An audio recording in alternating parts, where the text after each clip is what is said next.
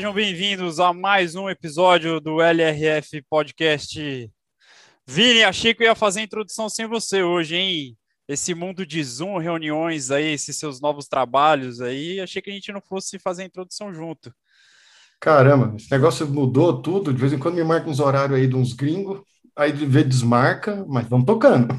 Pô, que bom, fica legal, fica bacana. Vini, a gente, daqui a pouco a gente vai virar mãe de Ná, hein? A gente falou, ó, oh, não vai rolar Paris-Roubaix, não vai rolar Paris-Roubaix. E não vai mesmo. Essas nossas previsões, não estou gostando da, da assertividade delas, não. Acho que a gente vai dar azar, né? acertando, hein? Nosso bolão, o pessoal que está fugindo do nosso bolão aqui, ó, algumas provas a gente está ganhando. Pode ir lá no, no, sei lá, tem, tanta, tem tanto site de, de aposta, né? É, vamos ver. Flandres, agora mudou tudo, né? Porque como não vai ter Paris-Roubaix, Flandres é uma das últimas aí de grande audiência pro, das, das clássicas. Então, com certeza, quem viu o Vanderpool agora no meio da semana, na Dors van Vandrende. Vars van Vlaanderen. ele, né, tem gente que fala, ah, ele, cansou, tal, fundiu o motor, que nada, ele estava levando o sprinter, era outra estratégia, né? Então, o legal é isso, ver que o mesmo ciclista consegue fazer diversas coisas dentro da equipe, é, né? E o, e, o, e o melhor amigo, o best friend forever dele, que é o Van Aert, não estava. É. Ganhou a anterior, muito bem ganhado, né? É, Diga-se de passagem. Foi né? lindo, foi lindo, ganhou sozinho. E né? sozinho deu certo lá o sprint, mas agora vamos ver, né? Porque agora tá todo mundo focado no, no Tour de Flandres. É, vamos, vai ser bonito. Tem muita gente querendo vai. ganhar. O o Greg Evan Avermet, eu tenho visto, ele está sempre no segundo pelote, a hora que ele ficar no primeiro, não tem para ninguém. Ele está tentando, ele alguma, tá alguma tentando. coisa ele vai levar, vai ser bonito. E é isso que a gente tem visto muito, né, Vini? Essa dominância de novos atletas, jovens, a gente já falou isso, né? Já discutiu com a Vivi no, no episódio passado, uma galera nova tendo espaço para disputar uma coisa que a gente via é. muito mais ciclistas, né, entre aspas, mais velhos, né, assim, acima Ou de... Só os capitães, né, que tinham é. essa liberdade. O pelotão tá bem mais livre. Isso eu notei nessas clássicas agora, eu acho que não tem nada a ver com pandemia. É, pode ser o lado desses jovens, mas é, eles estão com mais liberdade. E a formação de estratégia de início de prova, ela, com certeza a equipe já desenvolve, já tem, mas à medida que vai acontecendo, e, enfim, tem acidente, tem problema mecânico, tem as fugas, ela se transforma. E você vê que os, os caras estão dando liberdade. E a hora que consegue se juntar dois ou três da mesma equipe, aí forma uma nova estratégia ali para tentar. E tem dando certo. Enfim, teve a Jumbo ganhou prova sim, agora a Ineos ganhou ontem muito bem, e, e foi poucos, dois, três ali, for, formou na hora e tocou, e deu é. certo. E, ou então quando faz as brincadeiras, né? Fica lá todo mundo ali é, cozinhando, aí o cara que está lá atrás descansou dois, três minutos, ataca e vai embora. E ganha. Ah, foi o que aconteceu com, com o dinamarquês. É, o dinamarquês. Ele, ele foi, norueguês, voltou né? pro norueguês, é. ele pegou, voltou pro pelotão, ele estava ficou ali quietinho, mais de 20, 30 quilômetros, voltou é. para o pelotão, descansou, né? Se pode dizer que ele descansou, e voltou e ainda ganhou fugado, né? Dizer, a equipe é. trabalhou de uma maneira excelente. Então, assim, o que eu tenho lido bastante, né? E antes desse nosso bate-papo de hoje, eu busquei algumas coisas de fora, de outras equipes, e há um bom tempo a equipe Jumbo, a Ineos, eles têm trabalhado um pouco mais a área, é, eles que acontece? Assim como no futebol, né? É uma sequência natural. Ele é atleta e depois que ele é atleta, ele entra em alguma função da equipe, como diretor esportivo, é, como mecânico, como diretor de alguma da fisioterapia da equipe. Então, às vezes, ele deixa de ser o ciclista para ser um profissional lá dentro. Só que isso tem mudado muito e as equipes têm se profissionalizado também mais. Às vezes a gente olha daqui e fala, nossa, tem uma equipe só disso, uma equipe só daquilo, e não. Às vezes é que nem aqui, tipo, o, o goleiro do, do São Paulo, o Rogério Ceni. Pô, ele era goleirão do São Paulo, aí ele pegou, foi virar treinador. Mas peraí, não é só chegar e virar treinador. Tem toda uma, uma fase de preparação, não é simplesmente deixar de é. ser jogador e virar vir a ser treinador.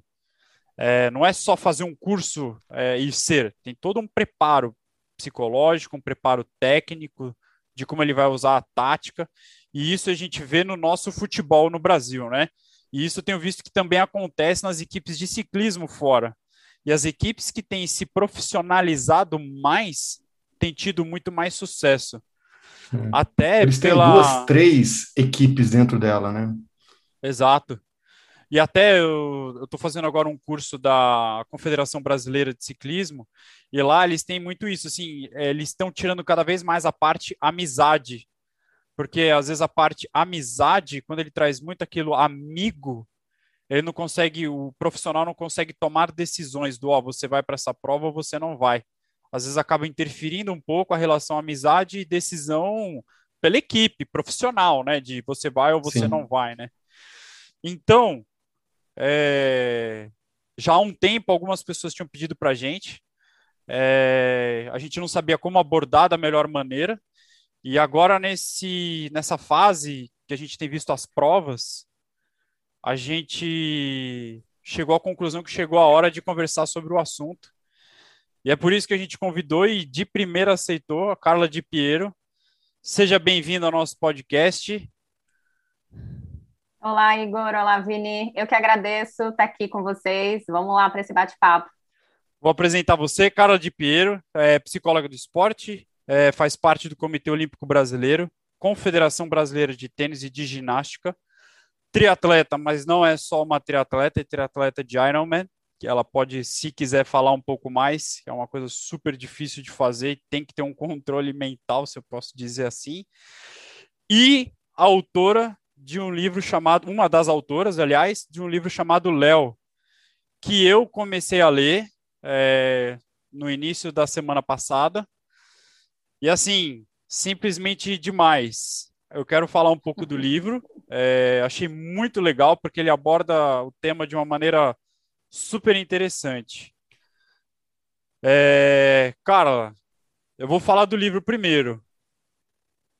Eu acho que todo mundo tem que ler o pai, a mãe de um atleta ou de um filho que gosta de esporte, o treinador, aquele que quer ser treinador, aquele atleta que já é, vamos dizer, é aquele atleta que já está, já tá, como é que se diz? Aquele atleta que já está há um tempo já na atividade, já, já se fixou na modalidade. Acho que ele tem que ler para ver lá na frente o que, que ele pode ser, o que não pode ser e se preparar.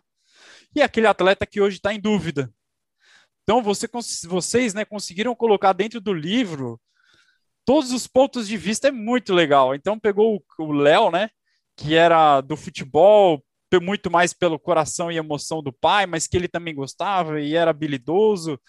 Aí ele viu na natação com uma. Ele já fazia natação, viu a natação com uma habilitação para o joelho, que ele teve lesão, entre aspas foi tendo contato com psicóloga e aí a psicóloga levou ele para um caminho, ele foi indo, fez, é, foi fazer natação, se apaixonou pela natação, teve uma primeira treinadora que fez ele redescobrir o amor pela natação, mas ele foi indo tão bem que aí foi para um outro técnico muito bom, mas era muito sério, aí, enfim.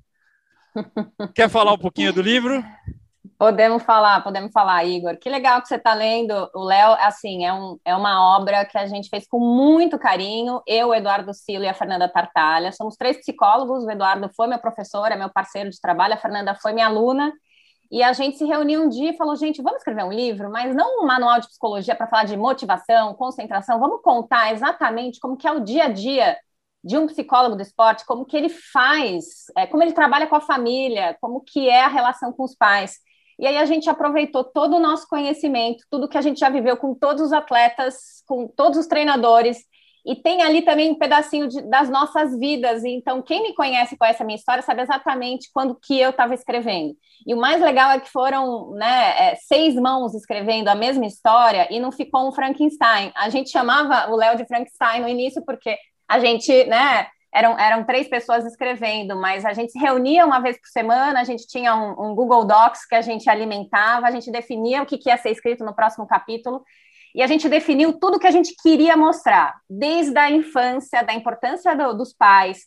A gente falou sobre lesão, a gente falou sobre doping, a gente falou da importância do treinador, a gente falou de transição de carreira, a gente falou, né? É, a gente tentou abordar tudo que acontece na vida de um atleta, profissional ou não profissional, né? Então, é, eu concordo com você, eu acho que é uma leitura para pai de atleta, eu acho que é uma leitura para atleta e para treinadores, é, porque ali é a realidade, né? Por isso que chama uh, conquistas baseadas no, em histórias reais, porque de verdade é, é o que acontece, né? E a gente fez o livro, uh, a gente pesquisou muito, a gente entrevistou eu trabalho muito com natação e eu vim da natação, então a gente entrevistou vários treinadores, vários atletas de alta performance. O Bruno Fratos fez uma revisão da, da linguagem técnica que a gente usou, então a gente tentou se aproximar muito da realidade.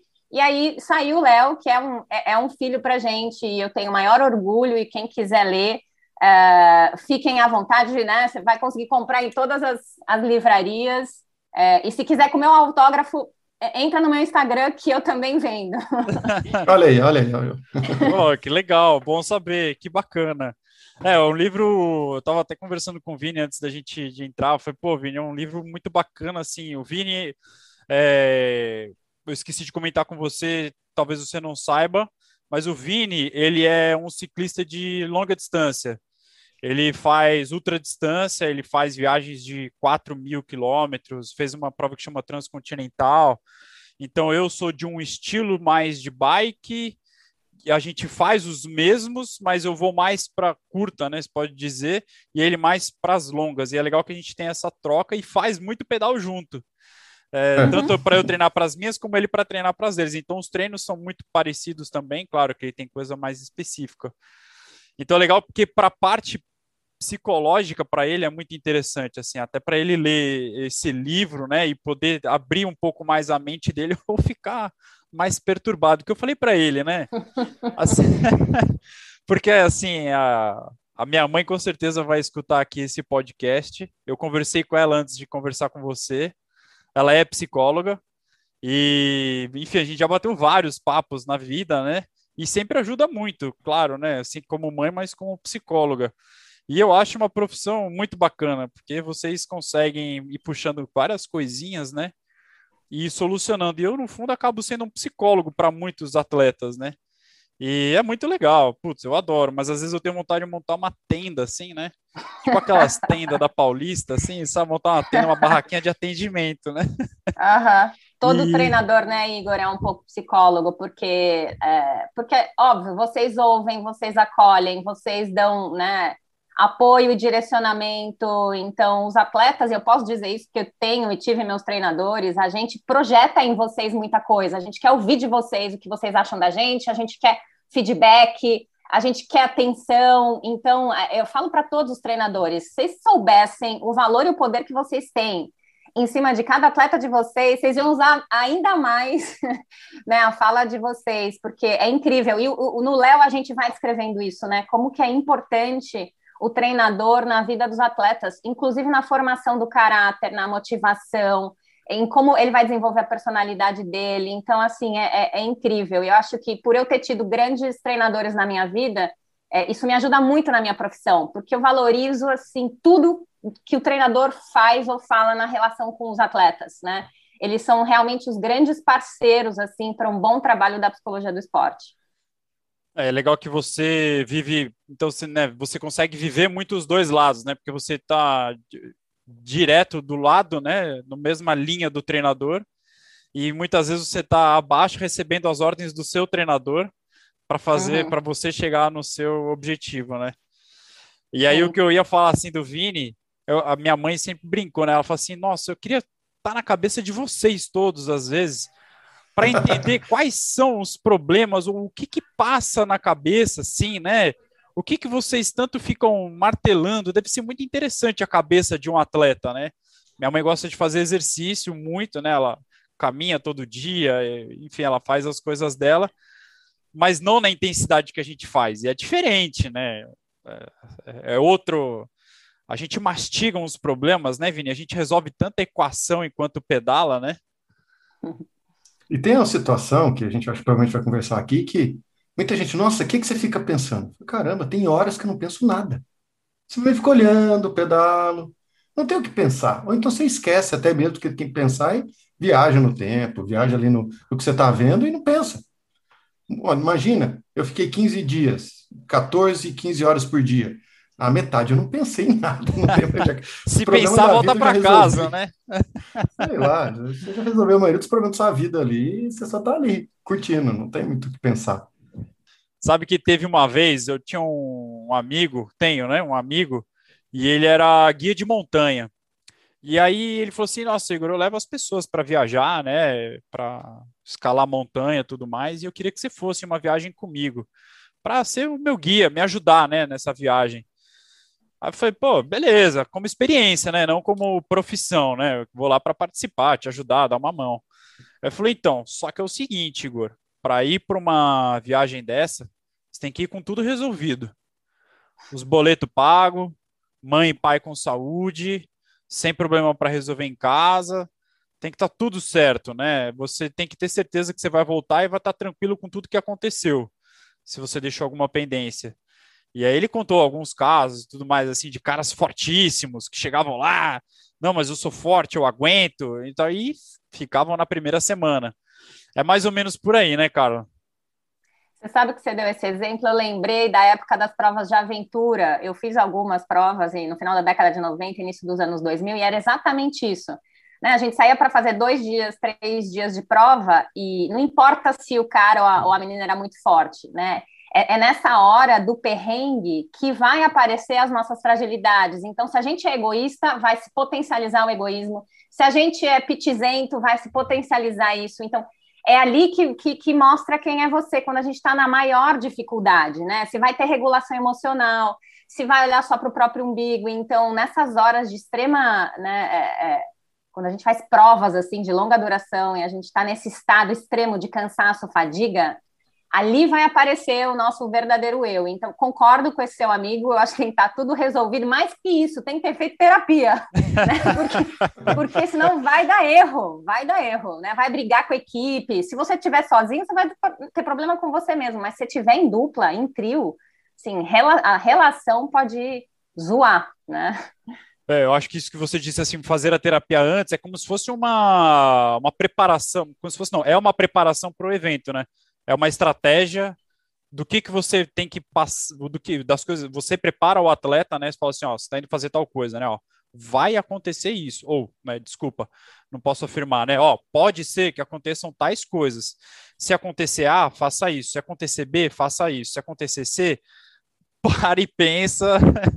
e você vai ter as decisões para tomar, mas para, pensa, raciocina, enfim.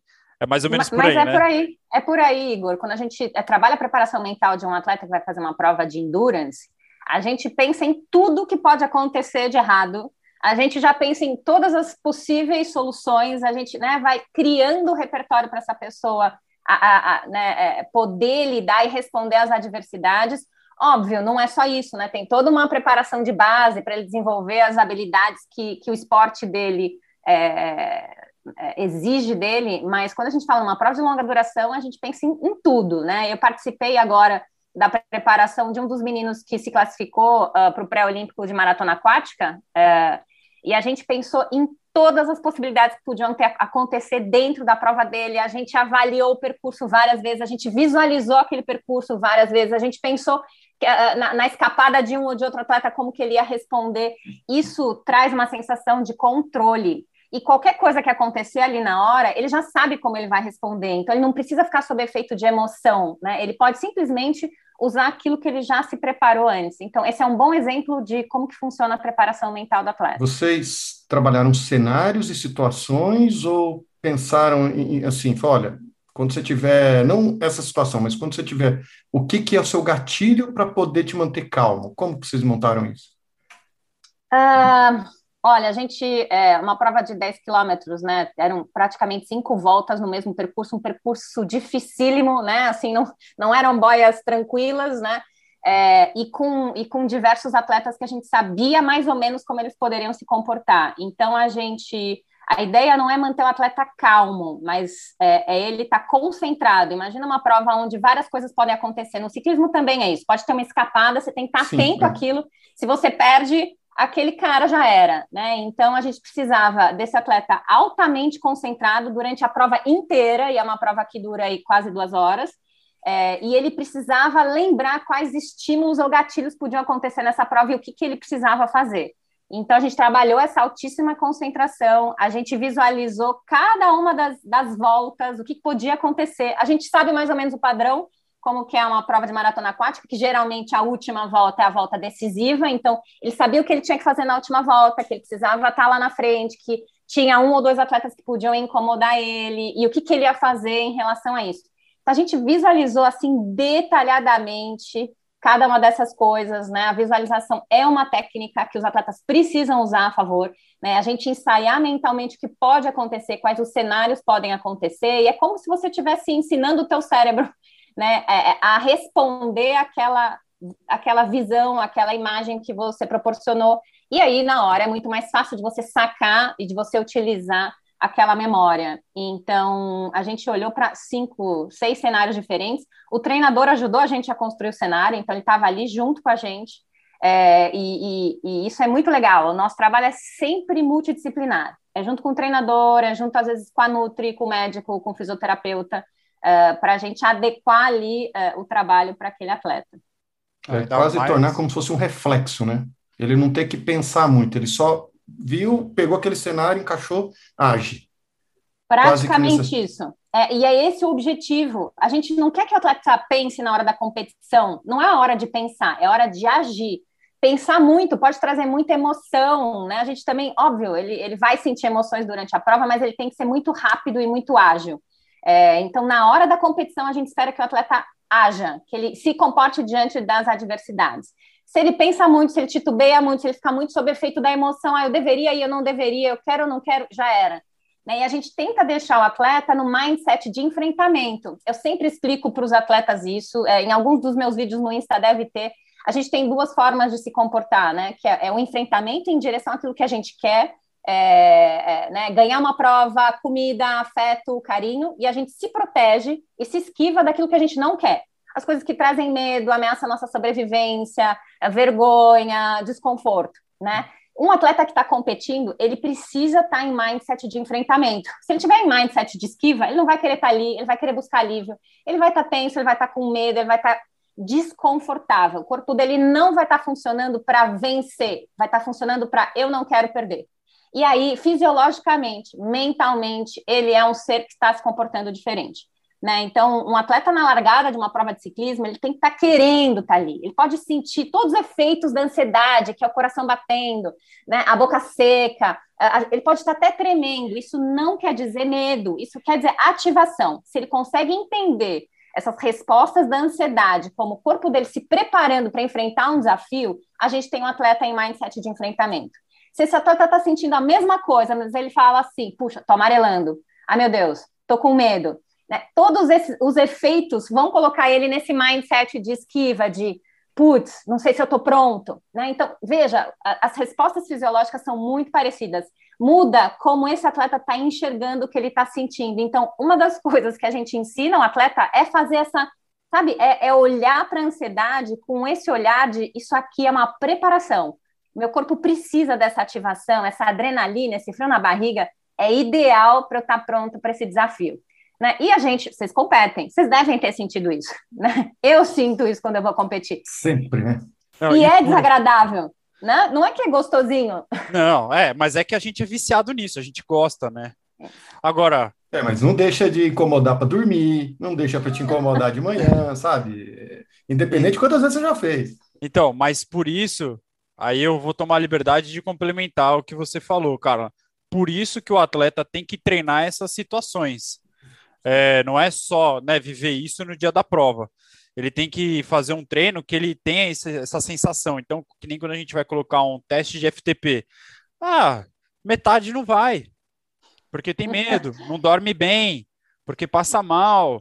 Eu falo, não é o FTP para mim é o de menos hoje. O valor é o de menos.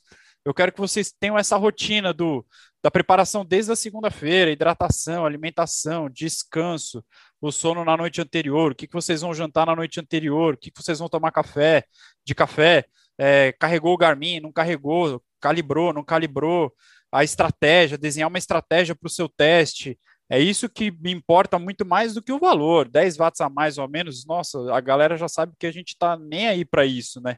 claro que tá, é uma consequência, mas o mais importante para mim é esse processo.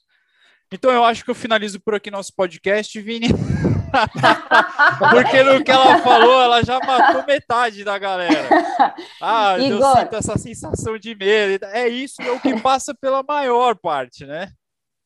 Igor, você falou uma coisa fundamental.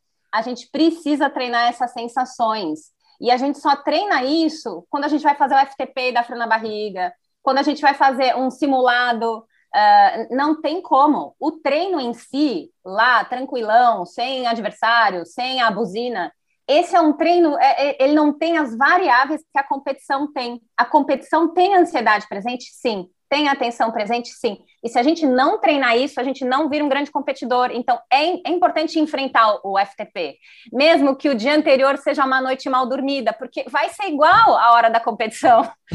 né? Então, o atleta que deixa de fazer o, o FTP, ele entrou em, em, em, em, mindset de esquiva. Ele falou: ai, não, não vou passar por isso agora, puta, vou dormir mal, vai dar frio na barriga. Assim, ele deixou de treinar é, é, a, a, capacidade dele emocional na hora da competição, porque ele vai passar por isso, né? E, e, e, é isso, treinar a parte emocional é a gente se colocar em situações parecidas com, com a hora da competição. Então, sou super a favor de considerar o FTP um treino mental. É, um FTP, né? quando a gente, assim, eu usei o FTP como exemplo mais fácil e genérico que todo mundo hoje já escutou, mas assim, a gente colocou há, há muitos anos já, a gente faz um treino na semana, na quarta-feira, que é o rachão. Então a gente divide em grupos, então tem aquela adrenalina, ele vai dormir mais cedo, porque na, na quarta-feira de manhã tem um rachão, e ali vai estar aquele amigo dele mais forte, ele quer mudar de grupo, ele não quer sobrar do grupo anterior. Então a gente tem colocado na rotina mais situações é, de estresse, tanto físico quanto emocional, para a turma poder fazer um treino mais tranquilo e se uhum. arriscar mais no sábado, que é o treino longão, de qualidade, que aí ele vai saber realmente em qual grupo ele está, né? E coloca num ambiente mais controlado, que ele conhece quem está quem tá ali do lado dele, então ele sabe que, enfim, ele pode confiar, o cara, o amiguinho não vai fechar ele por causa da posição, então ele já consegue ter algumas variáveis de prova, ansiedade, o esforço, só que no ambiente onde ele vai ganhar experiência. Então, isso, isso vale muito, pra, pelo menos para a gente que tem feito isso na quarta-feira, né, Igor? A galera tem evoluído bastante nisso, né? tem ficado mais macaco velho. É, tem sido um treino que a gente tem trabalhado muito a parte técnica, óbvio, né? De trabalhar em pelotão, revezar, sinalização, ritmo, óbvio, mas tem essa parte emocional também, né? Todo o preparo tem a parte técnica, tática, psicológica do, do negócio. É, então eu falei para você que não ia dar tempo de fazer esse podcast inteiro. A gente só tá, a gente ainda está na introdução. Eu não consegui nem.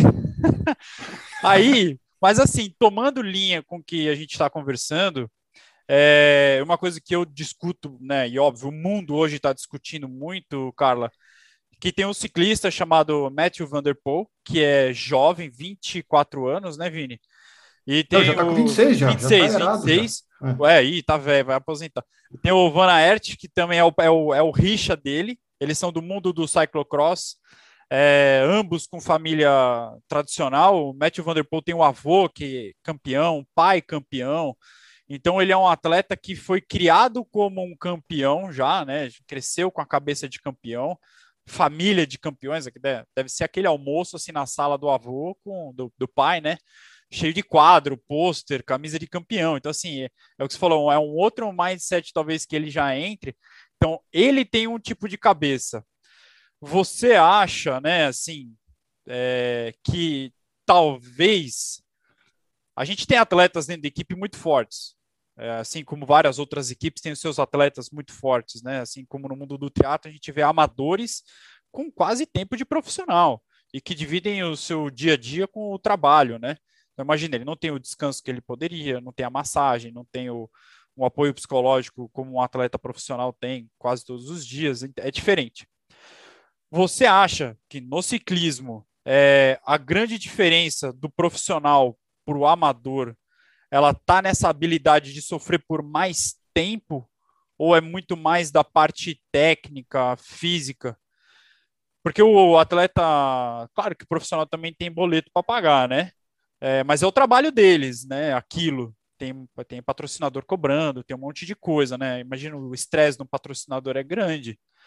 mas você acha que às vezes o amador não chega naquele tempo de um profissional por ter essas cobranças externas? Ou é muito mais de uma formação lá atrás? Não sei se eu fui complexo na. Eu, eu entendi a sua pergunta, Igor. Eu, é, é, interessante porque eu trabalho muito com amador e trabalho muito com profissional. Então, eu, eu é, compreendo esses dois mundos. E o que eu posso te dizer é que o mundo profissional não tem nada a ver com o mundo amador. E é interessante falar isso porque eu acho que na cabeça dos amadores eles estão muito perto dos profissionais. Uh, e na verdade não. E, você deve saber disso. Fisiologicamente, um atleta profissional ele é diferente. Ele já nasceu diferente. Ele teve uma história diferente. Mentalmente, quem chega lá também é muito diferente, né? Então, por mais que os amadores tenham essa sensação de, nossa, eu estou chegando ou eu estou perto, né? A realidade, se a gente olhar para um amador top aqui no Brasil, é que está muito longe de um, de um triatleta profissional né? É, em vários sentidos, vários sentidos, né? O treino, uh, as, as, né, as, as médias, assim, a vida e a rotina é diferente, as exigências são diferentes e o caminho dele foi muito diferente. Com certeza a gente tem uma diferença básica, que é o amador tem que lidar com uma vida normal, tem que trabalhar é, e ainda treina e ainda consegue resultados muito bacanas, né? Mas, gente, é, é uma realidade tão diferente, é, sabe? Que quando a gente conhece, a gente fala, mas não tem nem como comparar, Igor. Né? E, e eu lembro um pouco da Mati, né? Eu tenho, eu tenho a oportunidade de ser amiga dela, ela contando como foi a experiência dela quando ela estava na Europa. Assim, do tipo, cá, meu, assim, é, né? Olha o que essas meninas fazem, né? E elas fazem isso e fazem aquilo, e a gente acha que funcionava desse jeito e funciona de outro. E às vezes são coisas tão simples, né? Assim, tipo, um regenerativo para uma ciclista profissional é um regenerativo é passeio no parque, enquanto que a gente faz um regenerativo aqui, né, assim, tipo, é, é, com dificuldade de relaxar, então as crenças são muito distintas, né, a tecnologia hoje em dia realmente chegou e, assim, profissionalmente, é, ali no, nos profissionais, tudo é muito controlado, né, então essa história de no pain, no gain, uh, menos, né? Então, assim, a gente não quer que o atleta se machuque, então eles estão sempre muito bem monitorados para não atravessar um excesso, mas sempre chegar perto dele e ir melhorando. É, mas o que eu posso dizer é que eles são diferentes. Eles tiveram e passaram por uma educação diferente, eles vivem só isso desde muito cedo. Então, você acabou de falar desse ciclista, você imagina o ambiente dele, né? Um ambiente de altíssima performance, é um mindset de, de competidor, Uh, então, eu sei que os atletas amadores adoram se sentir próximo dos profissionais, mas eu, o que eu tenho para te dizer é que são realidades completamente distintas. E situações de conversão? Do amador se converte para profissional? Ah, aí talvez aí, aí, talvez tenha, tenha a ver com até um processo natural, dependendo né, da, da situação, mas é, é mais raro. Pessoa viu? que talvez já tinha uma, uma já uma tinha essa habilidade intrínseca. Né? E aí acabou é. descobrindo depois, no é. meio que estava, viu que sobressaiu e conseguiu, aí trocou Agora, de, de Vini, é raro, esse, né? Esse cara não é o campeão, não é, um, não é o campeão mundial. Ele pode até entrar numa equipe top, talvez vocês é, tenham, sei lá, exemplos contrários, mas assim, do que eu conheço nas modalidades que eu trabalho, é, os tops, tops, os melhores do mundo. Ah, não, caras, eles nasceram. Eles nasceram estão na modalidade exatamente há muito tempo. Eles, né, eles construíram uma história dentro dessa modalidade e, e por isso eles são os melhores do mundo. É, eu dei esse exemplo do Vanderpool porque eu até coloquei aqui para não esquecer de falar que foi interessante. É, uma prova menos de um mês atrás. Ele é um atleta de cyclocross, tá? Originalmente, uhum. assim. E cyclocross dura uma hora, uma hora e quinze, né, Vini? Não é mais que uma hora e meia, né? né? Nunca, né? Uhum. Então é uma prova de intensidade, porque ela é um sobe e desce, ela é super técnica, ela é ou na lama, ou numa areia, ou no... é sempre um terreno difícil de pedalar, que exige força full time. Então, ele, na descida ele faz força, ele tem técnica, é tenso só que ele vive uma grande parte do tempo dele com tempos curtos, então assim, alta intensidade por pouco tempo.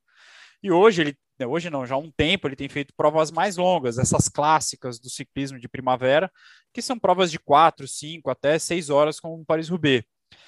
E recentemente ele fez uma prova que faltando 50 quilômetros ele estava comendo uma barrinha e quando ele viu ele estava na frente E ele foi embora e estava com frio. Ele falou: Meu, eu preciso chegar logo, porque eu estou morrendo de frio. Faltando 50 quilômetros e ganhou a prova. Então, assim, a gente não está falando de um cara que só ele era o mais forte. Não, a gente está falando dos melhores do mundo. Uhum. Então, realmente, ele, claro, é, uma, é um ponto fora da curva. Beleza, com certeza é. Mas a gente está falando de um pelotão de pontos fora da curva, estamos falando de um bloco de pontos, né? Exato. A motivação foi um desconforto. Não era ganhar, eu quero acabar esse negócio e pronto. E Vini, você sabe que assim, qual, qual que é a fonte da motivação das pessoas, né? É, a, uma das grandes fontes é desconforto. É assim, eu quero sair do lugar que eu tô para estar tá em outro lugar. Essa é uma das maiores motivações que um atleta pode ter. Óbvio que a gente tem a motivação pelo prazer também, né? E é muito interessante ver o padrão das pessoas. Tem gente que se motiva para alcançar coisas que elas querem demais, que elas querem, que elas visualizam, mas uma boa fonte de, de motivação é a dor, é, é o desconforto, é o estar insatisfeito onde eu estou. Então, uh, isso é interessante no esporte, né? Porque não tem evolução sem dor, não tem evolução sem desconforto. Acho que é um, é um, grande aprendizado do esporte. E ninguém pode fazer por você e pedalar por você, né? Ou é você, ou é você. Então, mas isso, com certeza, a gente está falando assim do ciclismo, do triatlo, da corrida. Imagina, um maratonista fazer uma maratona para duas horas e três, quatro. Ah, isso é, para mim, é um negócio muito surreal, né?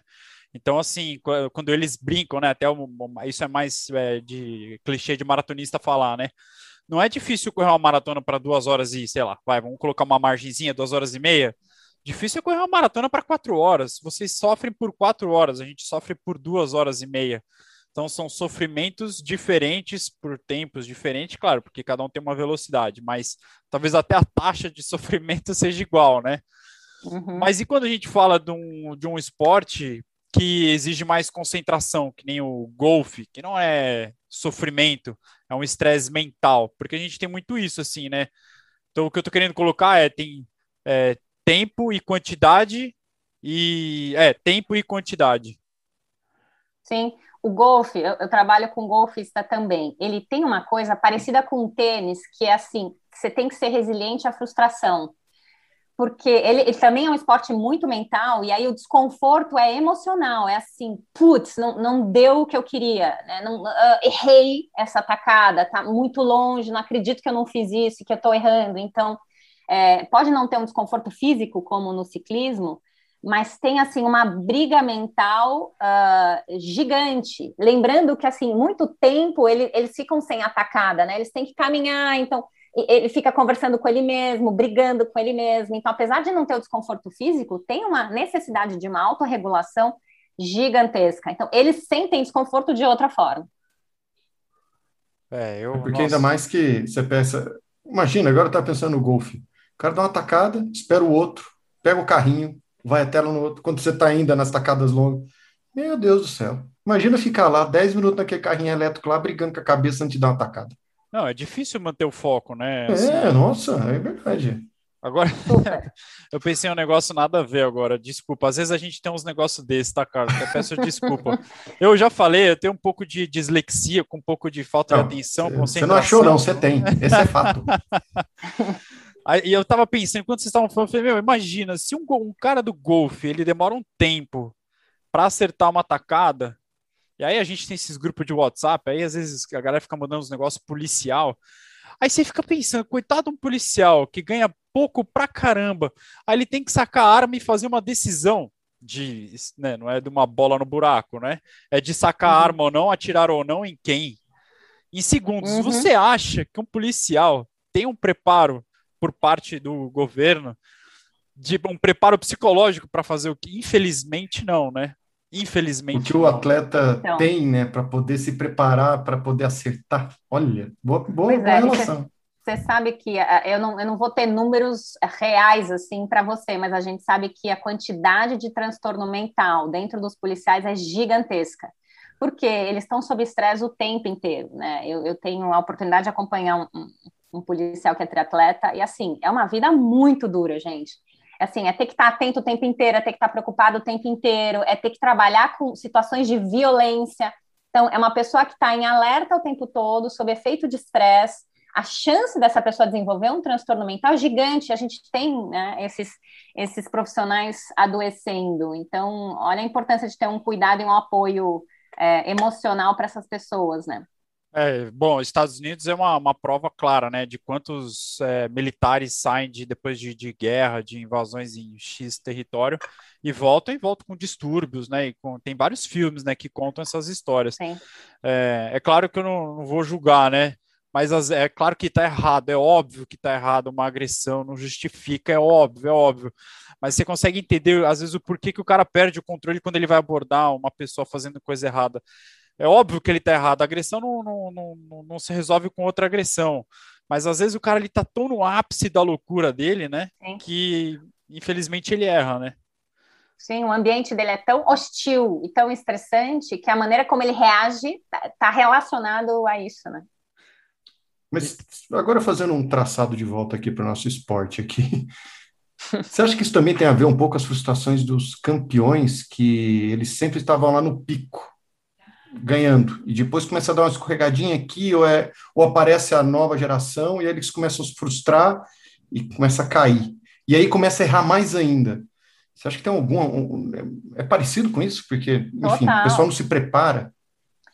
Total, é, não dá para a gente generalizar, mas assim, é uma sequência de, de provas é, fracassadas, né? Então, assim, não fui bem, eu estava lá no topo e começa a ir mal, mal, mal. É, isso vira uma bola de neve, quebra a, a confiança do atleta, ele pode né, é, ficar até mais deprimido ou ansioso e começar a errar a mão, né? Começar a duvidar daquilo que ele já era capaz de fazer.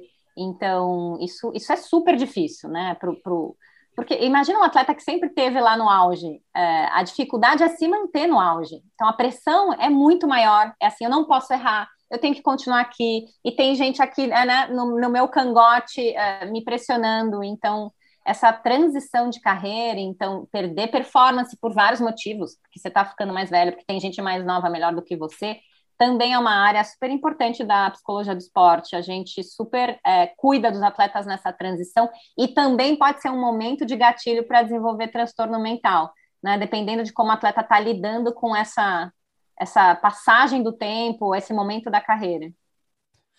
É. Tem alguns cenários, tem alguns exemplos, né, Igor, nessa situação, né? Que é o Kittel. É. Então, eu estava lendo uma matéria do psicólogo do Rohan Dennis, contra-relogista australiano, fortíssimo, e ele tinha tido uma série de decepções. E aí, quando o psicólogo foi trabalhar com ele para o Mundial de Yorkshire, foi 2019, né, Vini? Eu acho. Ele. Primeira coisa que ele fez, desativou as contas do Instagram, Facebook dele. Porque o sucesso, né, também dos outros, estava invadindo o sucesso dele, estava fazendo com que inibisse ele, né? Você falou assim, não, putz, espera aí, não era nem que ele não podia ter mostrar a vida dele, ele poderia mostrar a vida dele, esse não era o problema.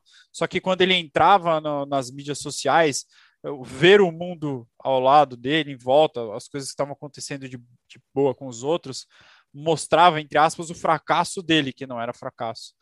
E, bom, deu super certo, ele foi campeão, tudo mais. E a gente tem visto esse ano, ainda mais com o Covid, é, a falta de objetivo e falta de prova, desmotivou muitos atletas, né? Então o Dumoulin deu uma parada, Kittel se aposentou. O Kittel era um sprintista assim que ganhava, ganhou provas, mudou de equipe. Ele saiu da Quick Step, foi para Katusha, na Katusha parou de ganhar, parou de ganhar, se aposentou. Ele falou, desistiu, ele falou, não, não tô, tchau, parei. Virou comentarista, assim. né, se eu não me engano. É. É. Então, assim... E agora a gente talvez tenha um caso o Frume, talvez eu acho que seria um que ainda está aí na persistência, né?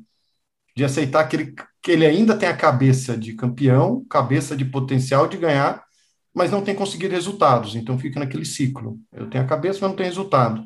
E não aceita a mudança dessa de, de carreira mesmo. Ele está num ponto que caiu. Vocês trouxeram dois temas interessantes. O primeiro da rede social, né? Então, uh, super interessante. Já fiz isso com o atleta também de da gente desativar ou diminuir o uso da rede. O que, que acontece? Um atleta que está sob efeito de frustração, uh, e, e, e, se a gente diminuir o gatilho, né? Ele começar a se comparar menos, ele olhar menos para o que está acontecendo, a gente diminui esses gatilhos de, uh, eu, eu tomo a droga, estou frustrado, e a gente ajuda ele a focar no que é mais importante, que é o próprio treino dele, os avanços que ele está tendo, e a gente consegue resgatar a motivação. Então, a rede social, ela, ela, pode ser incrível eh, e ajudar muita gente, ela pode ser, assim, um transtorno para o atleta. Para alguns, a gente pede antes de competição para né, sair, para diminuir. Vários atletas eu já tive que pedir para a gente diminuir o contato. É, Uh, porque, gente, é um estímulo a mais, né? Então, se ele vê que o mundo está andando, ele está se sentindo uma droga em relação ao mundo, a gente diminui isso, ajuda ele a melhorar emocionalmente e depois ele volta para o mundo, né? Uh, e, e, cada atleta funciona de um jeito em relação à rede, então a gente vai adaptando e ajustando isso uh, de uma maneira que seja bom para ele. E aí vocês trouxeram um outro exemplo, que é o que, que o Covid afetou os atletas, o quanto que teve atleta se aposentando, mudando de carreira, porque o que, que acontece, né? A vida dos atletas, o que faz um atleta é, é, perseguir as coisas que ele quer, é o que ele gosta, o que ele sente, a recompensa de competir, de ganhar, de ser valorizado. É, a gente funciona assim, a gente faz, né? A gente sobrevive uma vida que a gente vive uma vida que vale a pena ser vivida porque a gente tem recompensas, porque a gente tem gratificações. E para o atleta de alta performance é competição, é competir, é ganhar, né? Uh, e um atleta sem isso, puxa, ele, ele perde o alimento dele. Então, muitos atletas deprimiram, eu acompanhei vários casos, né? Atleta com síndromes, assim, com, com transtornos de ansiedade, pânico, porque essa sensação de além de eu perder o que é importante para mim, quem que eu sou se eu não sou esse cara que eu estou competindo? Essa pessoa que é valorizada pelas pessoas, pela mídia, pelo ambiente onde eu estou, essa sensação de perda de identidade, né? É, então, alguns aposentaram, também conheço alguns que se aposentaram, porque essa sensação de, puxa, não, não, não vou mais alcançar aquilo que um dia eu alcancei.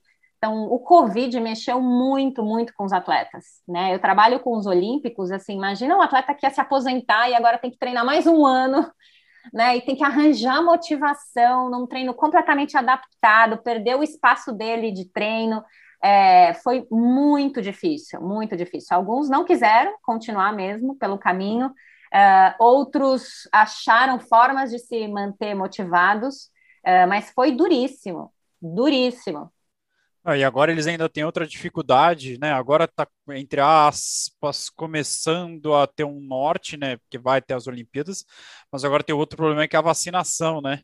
Então eles não conseguem fazer competição de novo para ter índice. Então muitos não vão ter nem índice para ir, não vão ter oportunidade de ter índice, né? É, e alguns até mesmo de poder viajar, né? Então acho que tem, se eu não me engano, eu escutei outro dia, tem uma.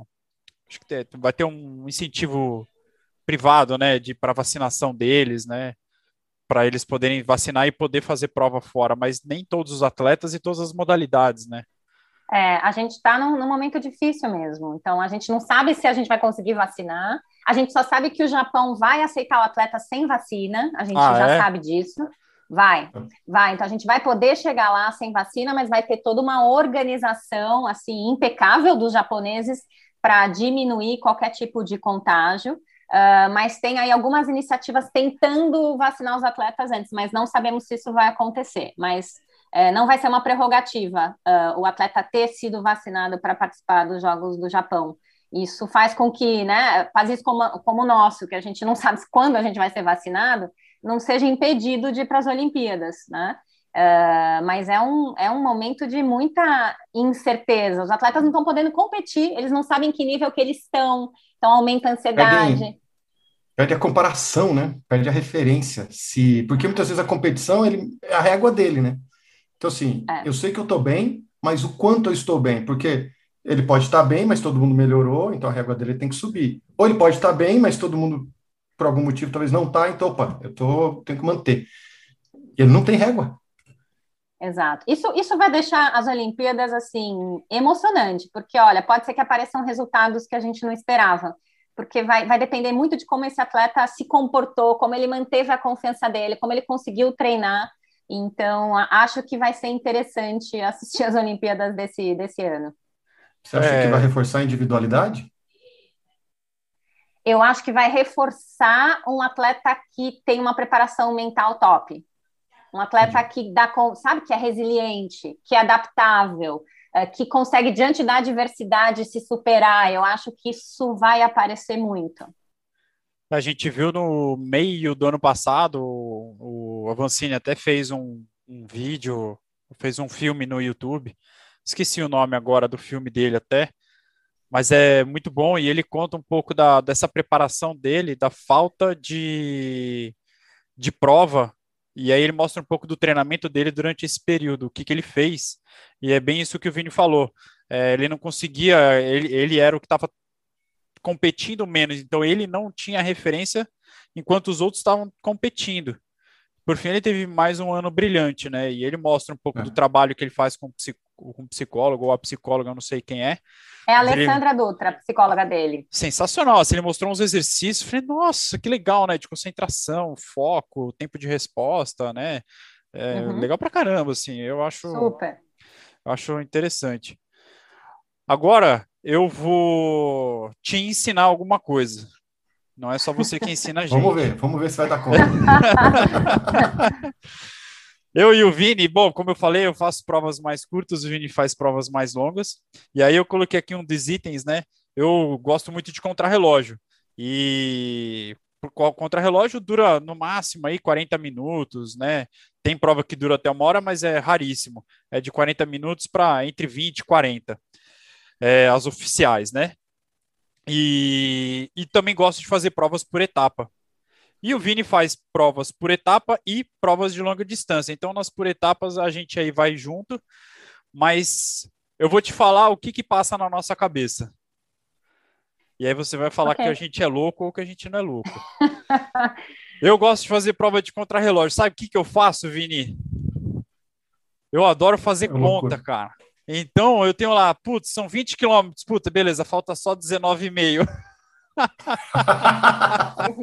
Aí eu vou, não, vou 19,5, putz, eu já tô a 330 watts, beleza, não, putz, agora eu tenho que manter, não, tem a subida, não, agora essa subida é de um quilômetro, upa, que bom, só falta 17, meu, parece o Galvão Bueno na minha cabeça, assim, eu vou fazendo conta, fazendo conta, e eu uso isso para essas provas por etapa, então, quando é tipo um Outroot, que são sete dias, é, aí eu não consigo performar porque é uma prova muito mais de escalador.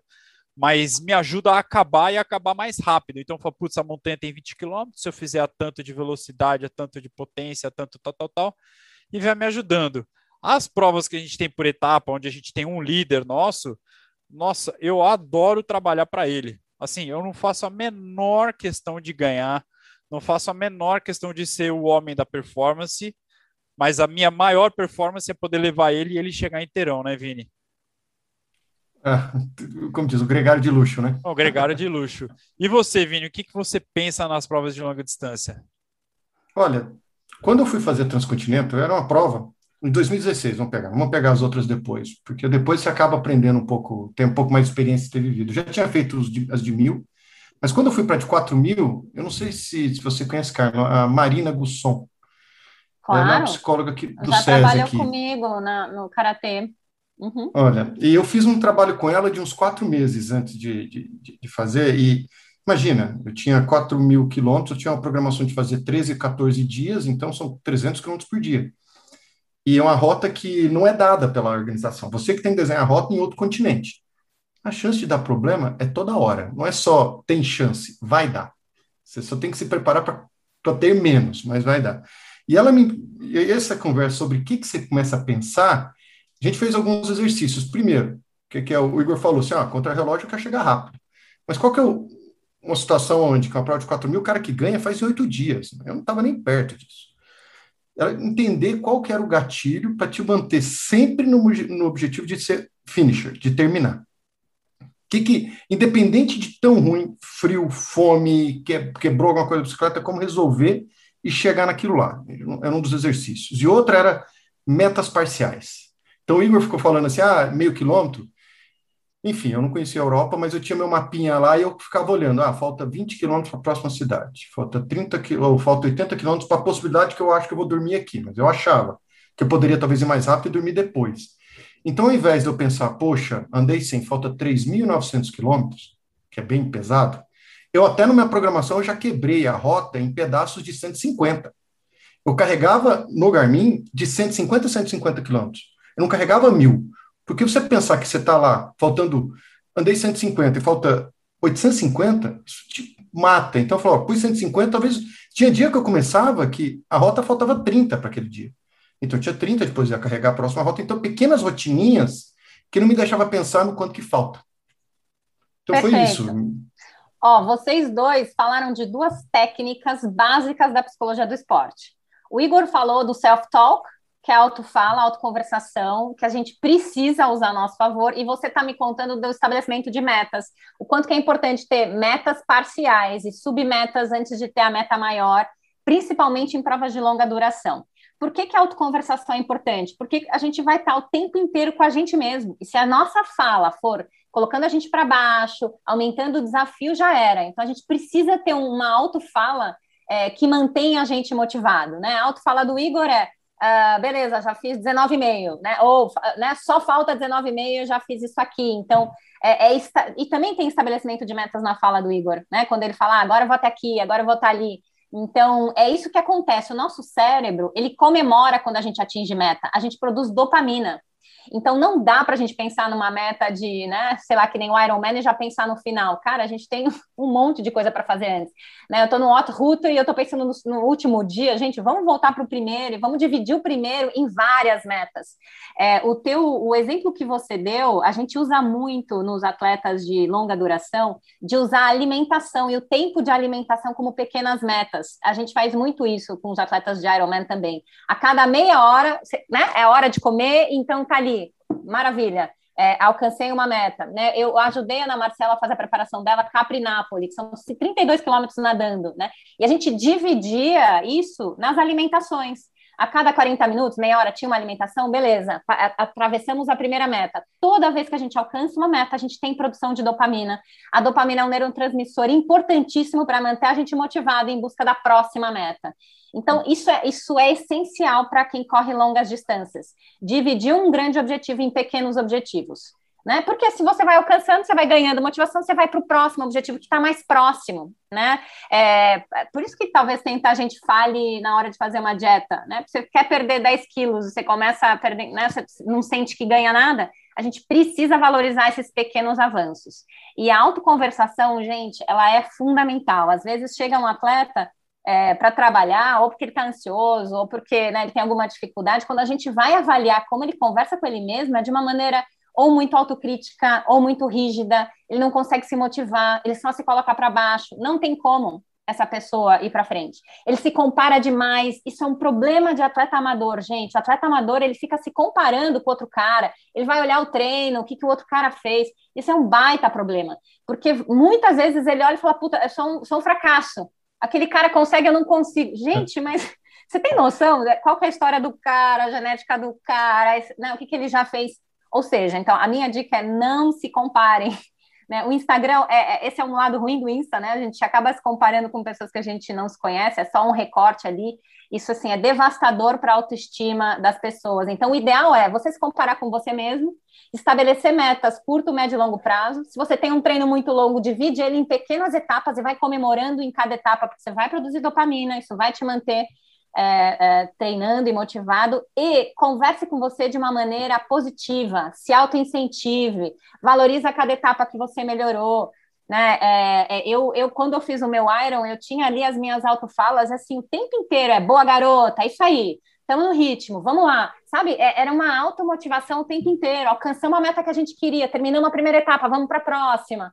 A gente precisa desenvolver essa, essa autocompaixão. Existe uma ciência hoje em dia que chama autocompaixão, e a gente já tem dados científicos que mostram que atletas muito autocríticos não têm boa performance. Então, aquela ideia de que é, eu preciso me cobrar o tempo inteiro não necessariamente é verdadeira. Esse, esse cara muito autocrítico, ele não valoriza aquilo que ele foi capaz de fazer, ao invés de se motivar, ele vai se autodepreciar. Então, é importante a gente ser capaz de falar assim, cara, você fez muito bem até aqui, vamos para o próximo. Essa, essa conversa como se estivesse falando com o seu melhor amigo, sabe? Tudo bem, não deu certo aqui, vamos melhorar no próximo. É, porque uh, se você tiver uma conversa muito negativa consigo mesmo, já era. É, vai ser, você vai ser seu próprio. O segundo, segundo lugar é o primeiro dos perdedores, né? Então, então é, isso é uma pena. É, né? eles, Porque... se, eles se penalizam ao invés de se motivar para um próximo evento, né? Exatamente. E você sabe que quando a gente vai avaliar e trabalhar com esse atleta, a gente vai lá na história dele e a gente começa a entender por que ele pensa assim, porque ele já ouviu isso. Talvez porque na família dele exista muita crítica, porque ele ouviu do pai dele exatamente isso. Segundo lugar é o perdedor e ele vai começar a repetir isso para ele mesmo. Então não é à toa, né, que a gente cria um padrão de pensamento. Isso tem a ver com a nossa, o ambiente que a gente cresceu. E aí o Igor, né, com a mãe dele psicóloga, deve ter já pensado sobre isso, né? Não, não tem gente, né? né o, o fruto não cai longe do pé. Quando a gente vai olhar uma pessoa que é muito autocrítica, ela teve uma educação muito autocrítica, ela foi muito criticada. O, oito e meio não valia a pena, só valia o 10. Né? Então, ela vai começar a repetir isso para ela mesma. E mudar esse padrão é super difícil. Né? Você imagina uma pessoa que veio pensando nisso durante 20, 30 anos, e você tenta ajudar ela a começar a pensar diferente, é um baita desafio. É, mas é, é, é algo importante de ser feito quando a gente pensa em preparação mental de atletas. Ah, legal. É, eu acho que. Bom, você resumiu tudo, né? Eu achei que a gente fosse te ensinar, mas agora acho que você deu a volta e deu um balde. Ela é né? esperta. eu fico tentando. Eu não sei, Igor. Você falou que você é feito psicólogo. Você fica tentando dar nó na sua mãe? Você não dá Olha, conta. Não, não dou nó, não. Na verdade, eu só queria fechar esse ponto e falar o quão importante é a mãe e o pai, né, saberem trabalhar isso, e a família, né, a esposa, o filho, é, pelo menos eu vejo da parte do Vini o quanto a Paty ajuda o Vini, motiva, faz apoio, estimula ele para fazer as viagens, apoia. Na minha casa, o quanto a Flávia me, me estimula a fazer as viagens e competir. É, o meu filho sempre vibra. É claro que ele sempre quer o troféu de primeiro, né? Mas ele já está entendendo, ele já está entendendo que eu também ganho em terceiro lugar, né? é diferente, mas a gente ganha. Mas mudando para o nosso, infelizmente, último tema, é... Eu e o Vini, a gente sempre conversa muito. É, o mundo feminino tem crescido demais. Quando eu comecei no ciclismo e você no esporte também, é... você conhece a Patê. Ela era uma das únicas assim em São Paulo que praticava com alto rendimento. Ela era mais umas duas ou três. Hoje, a Patê gente... me colocou no triatlon. Foi ela que ah, me colocou no triatlon. Não, ela é, bom, ela é anciã, né? Assim, ela é demais. E ela era uma das únicas. Hoje a gente vê um monte de mulher no mundo, né? Não só Brasil. Mas com isso vem outras coisas que a gente tem que aprender. E são coisas que eu também estou tentando aprender ao longo do tempo, que é difícil. O universo feminino, ele é muito diferente. Tem uma relação, né, uma questão hormonal, é, algumas coisas mais individuais das mulheres, então até é, banheiro tem que ser de uma maneira diferente no ponto de encontro, a gente tem que achar um ponto de encontro mais apropriado porque vai ter mais mulher, o apoio tem que ser de uma outra forma, homem é mais, é, mais porqueira, né? Faz de qualquer forma e tal. Mas, assim, para o treinamento, eu tenho que entender quando que o treino dela encaixa, quando não encaixa. Ela fala, putz, Igor, hoje eu não estava bem. Daí eu mudo o calendário dela. Eu falo, não, então beleza, vamos fazer essa semana assim. Aí na outra, não. Na outra que você vai estar tá melhor, eu vou fazer mais assim. Você lida uhum. hoje muito com isso? Como é que é? O que, que você enxerga com esse novo uhum. crescimento do feminino amador? Eu acho incrível, né? Eu também, quando comecei, não tinham poucas mulheres. É, a Patê que me colocou dentro do, do triatlon, ela era minha nutricionista e eu, eu nadava e fazia jiu-jitsu. E no jiu-jitsu tem uma questão de peso, né? Precisava é, é, competir abaixo de 60 quilos. E aí lá fui lá na Patê e ela virou para mim e falou assim: Jiu-jitsu? Para que, que você faz isso? Me fala aí o teu tempo de natação. Aí eu falei, meu tempo de 100 metros. Ela, menina, vai fazer triatlon. e, e no, eu saí de lá, passou algum tempo e eu comecei a fazer triatlon. E, e naquela época era exatamente isso. A gente era a minoria. Uh, e, e, e, é muito legal ver todas as mulheres hoje em dia assim, né, pedalando, a mulherada fazendo triatlon, fazendo esporte. É incrível ver esse crescimento. Eu acho muito legal, muito legal. Uh, e aí temos essa questão, né, Igor? Mulher funciona diferente de homem. Então, primeiro a gente tem que lembrar que mulher é cíclica. Vocês são flat. O hormônio de vocês não altera, então tá tudo certo. Não tem TPM, não tem irritabilidade e tá tudo bem. A mulher não, a gente oscila, né? A gente oscila, tem dia que a gente tá mais frágil, mais irritadiça, é, e, e, uma mulher que se conhece, ela vai ser capaz de pensar assim, putz, hoje nem conversa comigo, hein? Porque hoje não, não tô para né? Não estou para muita conversa. Qual que é a dificuldade? Eu acho que tem uma dificuldade do, do treinador se adaptar a essa, né, a essa mulher, que, que não é o que ele sente. Eu acho que a primeira coisa é isso, é, é saber que ela vai oscilar e que vai ter hora que ela está assim ou está assado.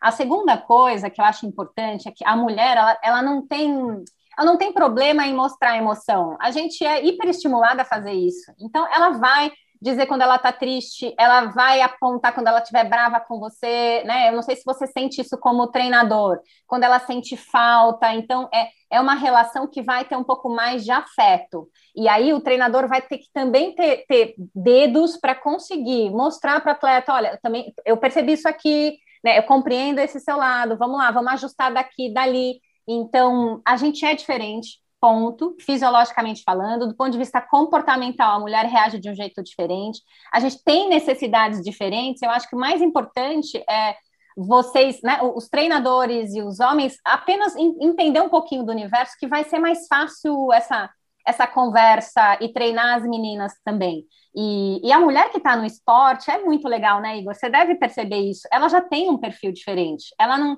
né, é, tem um pouco menos de, de mimimi, né? Ela vai querer o desafio, ela gosta de, de, de enfrentar e de, de melhorar, de evoluir. Então, uh, eu sei que é um desafio para os homens entender a gente, ao mesmo tempo, não tem como, né? não, não dá para escapar disso, porque cada vez mais vai ter mulher no esporte. É, é, e eu acho que quanto mais vocês estiverem abertos para compreender como a gente funciona, mais fácil vai ser de entender. Eu trabalho com vários treinadores que só trabalham com mulher e é incrível, né? É, é, precisa ter um, uma sensibilidade diferente. Né? É, precisa até citar o que será que ela está querendo dizer com isso, porque às vezes a comunicação da mulher também não é verbal, né? Às vezes a mulher fala fazendo, é, é, né? ou se comportando de um jeito diferente. Então, acho que quanto mais a gente abre o caminho para essa comunicação, mais fácil é de entender a mulherada. É, eu acho interessante assim a gente vê tanto mulher fazendo hoje, né? Aumentou muito o número de mulher fazendo provas de baixa quilometragem, tempo, de muita intensidade. Então cresceu muito o número de mulheres praticando cross country, mountain bike cross country. Eu vejo nos eventos do Vini, de Audax, é, que são é, eventos de 200 quilômetros, 400 quilômetros, cada vez mais tem mais mulher.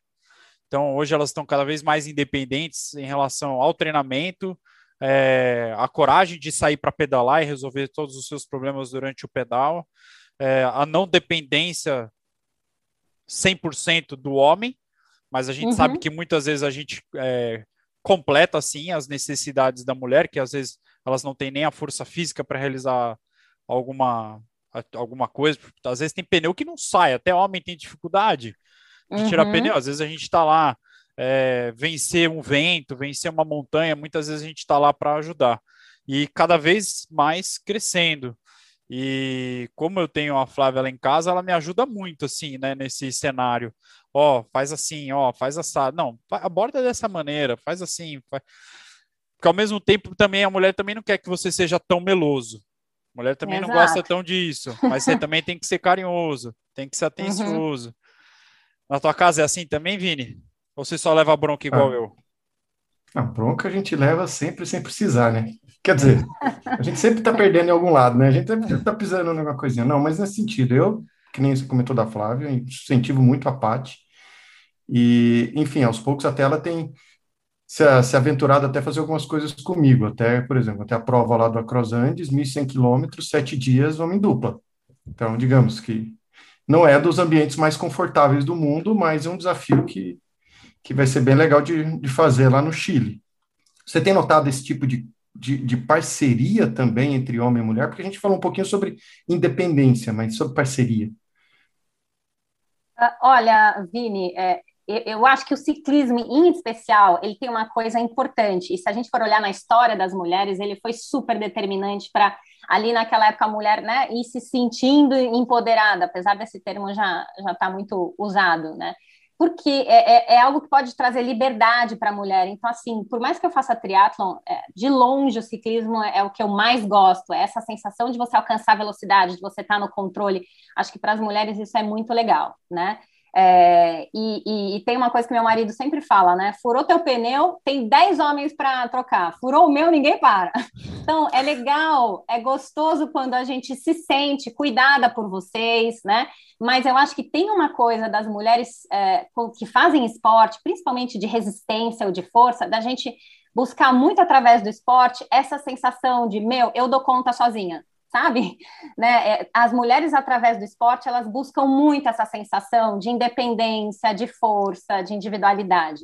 É, eu acho que a gente só não pode correr o risco de achar que, uh, beleza, eu não preciso dos homens, né? Então, assim, cara, é muito legal ter uma parceria, né? O meu marido pedala e a coisa que mais a gente faz junto é pedalar e é muito gostoso a gente compartilhar esse momento. Eu imagino que vocês façam isso com as esposas de vocês.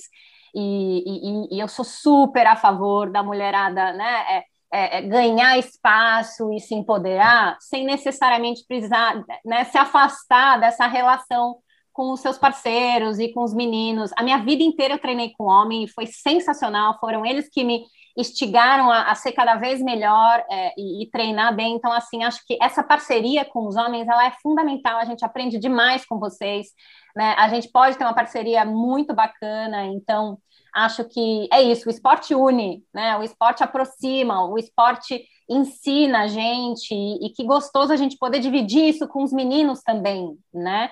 É, essa essa é, a, é a visão que eu tenho. É, a gente tem bastante casal, a gente tem cerca de 40 e poucas, 50 mulheres no grupo. De casal, eu acho que a gente deve ter uns 10, 12 casais que pedalam juntos, Pedro, Val, Rose, Teco, Jorge Sabrina. Putz, é muito legal ver eles juntos, indo para o mesmo pedal junto. A Giovana, Januzelli com o Fábio, o Vini com a Paty. Putz, são tantos casais, né? E é muito legal. Fabinho e a Patê pedalam com a gente, você conhece. E é muito gostoso. E é gostoso até uhum. quando a uhum. gente vai fazer pedal de casal. Então, o, o Taka Isso. e a Kátia, assim, Aí acaba fazendo viagem de casal pedalando, é muito gostoso, completa, né? Então, Igor, eu conheci meu marido no pedal. Aí. né? Então, assim, foi a Patê que apresentou ainda. Eu conheci ele num pedal. Né? Ele, ele diz que me escolheu porque, ah, gostei de você, porque você pedala assim, assado. Eu falo para ele que eu escolhi o vácuo, eu escolhi ele pelo vácuo. Então, eu pedalo direitinho, eu escolhi ele porque a gente pedala junto, quando ele precisa, ele me puxa. Que e legal. ele me deu de presente uh, o, o, meu, o meu Garmin para controlar lá né, as minhas, o, o meu FTP e tudo mais, porque ele fala que eu não sei, eu não sei pedalar devagar. Então, tó isso aqui para você aprender a pedalar. E ele fala que não adiantou nada. Não adiantou Olha, nada. É, a Paty comigo foi assim, a gente começou a namorar, ela queria voltar a pedalar, e ela falou, ah, se eu, não, se eu não ficar com o namorado, pelo menos eu vou ter a pedalar. é verdade. É isso. É Mas acabou mantendo. Bom, é... Carlos, sei que você está com o tempo apertado, a gente também. Infelizmente, a gente vai ter que parar. Como eu falei no começo, não ia dar tempo de falar tudo, faltou bastante coisa que eu gostaria de falar. Eu só gostaria de fazer um fechamento, eu não costumo fazer, mas eu acho que é um fechamento importante e tá no seu livro e em outros lugares que eu li também, e no seu livro tá já logo no começo, que é a felicidade. Então o segredo é a felicidade. Se você não estiver curtindo aquilo que você faz, por maior ou menor que seja a intensidade, se você é amador se você é elite, se não tiver com felicidade, não vai rolar. Se você faz o esporte é porque você gosta, seja profissionalmente ou por prazer. Mas tem que te trazer felicidade, né, Carla? Total, total. Tem que ser gostoso, né? Eu tenho que ir lá por prazer e não por obrigação, porque eu tenho que cumprir planilha, né? É porque eu me sinto feliz e, e, e realizado de estar ali na, naquele pedal. Beleza, obrigado. Desculpa por ter que encerrar, mas é, vamos ver, a gente grava um próximo. Quem tiver dúvidas, sugestões, é, consulta, só, só consultar a Carla diretamente. A gente não vai dar nenhuma coisa específica aqui. Se vira, entre em contato com ela e manda bala. né, Vini? É, o livro pode comprar direto no Instagram também, né? Exato. Vou fazer, vou fazer. Vou fazer. não, é isso, assim. É, como é que é? Olhadinha, 500 reais. Consulta, 250, né? Aquela brincadeira assim. Então, assim, ó, olhadinha não existe, é consulta. Então, se quiser uhum. bater um papo com ela, se quiser fazer uma consulta, é só encontrar, entrar em contato. Muito obrigado, espero que vocês tenham gostado. Deixem seus comentários, manda pra gente, manda direto pro contato dela que vai estar aqui na descrição do podcast. Valeu, bom, Igor, valeu, obrigado, Vini, pelo bate-papo. A gente continua outro dia. Beleza, obrigado, Vini.